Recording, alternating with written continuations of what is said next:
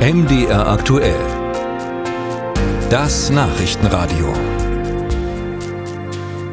In Thüringen war gestern die Frage, wird es nach Sonneberg einen zweiten Landrat von der AfD geben? Die Möglichkeit war ja eine sehr realistische, denn äh, Uwe Trum von der AfD war mit deutlichem Vorsprung in die Stichwahl gegangen. Vor zwei Wochen hatte er die meisten Stimmen geholt. Trotzdem aber ist gestern dann der CDU-Politiker Christian Hergott zum neuen Landrat im Saale-Orla-Kreis gewählt worden. Er erhielt in der Stichwahl 52,4 Prozent der Stimmen. Und wir können dieses Ergebnis jetzt auswerten mit dem Thüringer Innenminister Georg Mayer von der SPD live bei uns am Telefon. Guten Morgen. Guten Morgen, Herr Gries. Herr Mayer, es gab mal Zeiten, da gingen im Saale-Aula-Kreis ein SPD-Kandidat und ein CDU-Kandidat in die Stichwahl. Heute geht es darum, ob ein Rechtsextremer das Amt übernimmt. Wie geht es Ihnen mit diesem knappen Ergebnis? Also erstmal gratuliere ich natürlich dem Wahlgewinner Christian Hergott und der CDU Thüringen. Und ich verhehle nicht, dass ich mich über dieses Ergebnis freue. Das ist ein wichtiges Ergebnis. Das ist auch ein wichtiges Signal. Die Zeiten haben sich geändert. Sie haben es ja angesprochen. Früher war vieles anders. Jetzt war es wichtig, dass gerade auch im ländlichen Thüringen hier einem, den Rechtsextremisten ein Stoppsignal gesetzt wurde. Hm. Sie freuen sich, aber es gibt da Orte im Kreis, äh, nehmen wir mal Göschitz an der Landesgrenze zu Sachsen, da hat die AfD über 70 Prozent geholt. Tömmelsdorf 62 Prozent. Kann man da wirklich erleichtert sein?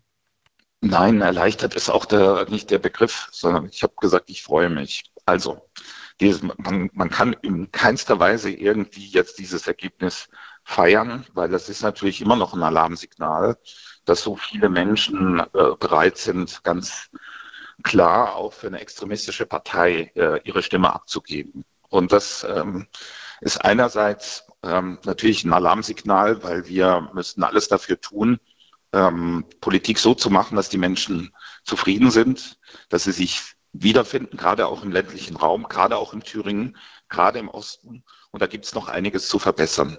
Auf Bundesebene, aber auch wir hier auf Landesebene sind dazu aufgefordert. Mhm. Aber wichtig ist auch, dass man den Menschen deutlich macht, das ist keine normale Partei. Das ist eine extremistische Partei. Die will eine andere Staatsform. Die will die Demokratie, so wie wir sie kennen, nicht. Sie möchte ein autoritäres System. Und das ist das, was viele Menschen aber nicht davon abhält, sie trotzdem zu wählen.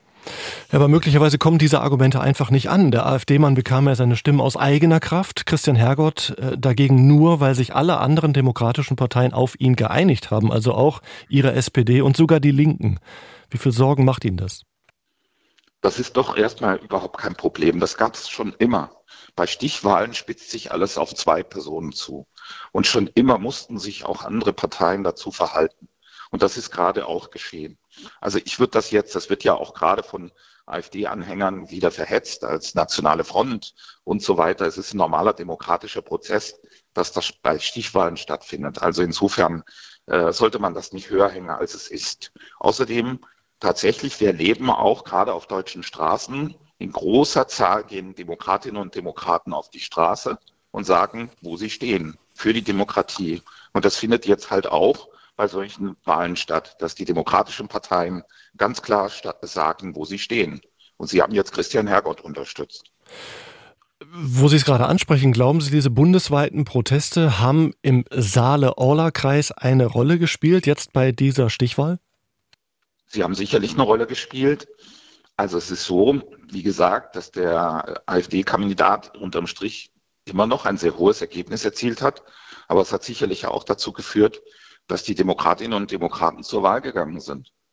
Das hätte vielleicht, wenn die Proteste nicht stattgefunden hätten, nicht in dieser großen Zahl stattgefunden. Man sieht ja auch die enorm hohe Wahlbeteiligung bei einer Landratswahl, über 60 Prozent. Das ist eine absolute Ausnahme.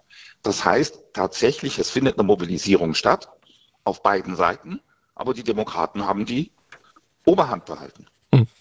Welche Schlüsse ziehen Sie für das Wahljahr jetzt aus dieser Landratswahl? Kann man überhaupt Schlüsse daraus ziehen? Äh, gerade im Saale-Orle-Kreis gibt es ja durchaus ein verfestigtes AfD-Milieu. Also ziehen Sie Schlüsse daraus?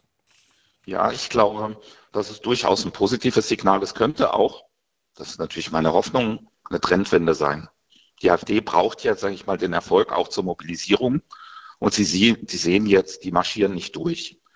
Ähm, außerdem ist auch ganz wichtig, bei dieser Gelegenheit zu sagen, Höcke wollte ja quasi in den Saale-Orla-Kreis wechseln. Der Plan war, dass Drum Landrat wird und er dann ein, ein sicheres AfD-Mandat im Saale-Orla-Kreis bekommt. Das ist nicht der Fall. Höcke wird weiter suchen müssen, weil er hat nämlich Sorge, dass er nicht direkt gewählt wird. Und da sieht man schon, dass eine Nervosität da ist bei der AfD. Hm. Wird es auch eine solche Gemeinsamkeit mit CDU und Linken geben, wenn im September ein neuer Ministerpräsident gewählt werden muss im Landtag? Das ist eine andere Frage. Ich meine, das ist eine, auch eine andere Wahl, die ist natürlich noch bedeutsamer. Leider ist es so, dass einige Parteien Unvereinbarkeitsbeschlüsse gefasst haben. Die CDU?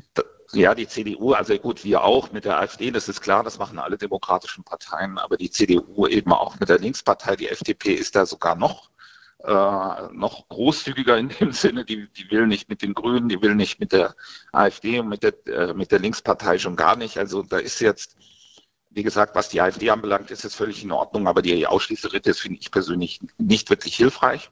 Das muss jede Partei für sich entscheiden. Die SPD ist die Partei, die in der politischen Mitte steht und verbindend wirken kann. Und das werden wir auch tun. Diese Rolle haben wir schon öfter wahrgenommen. Wir sind staatstragend und wollen unseren, unseren Beitrag auch dazu leisten.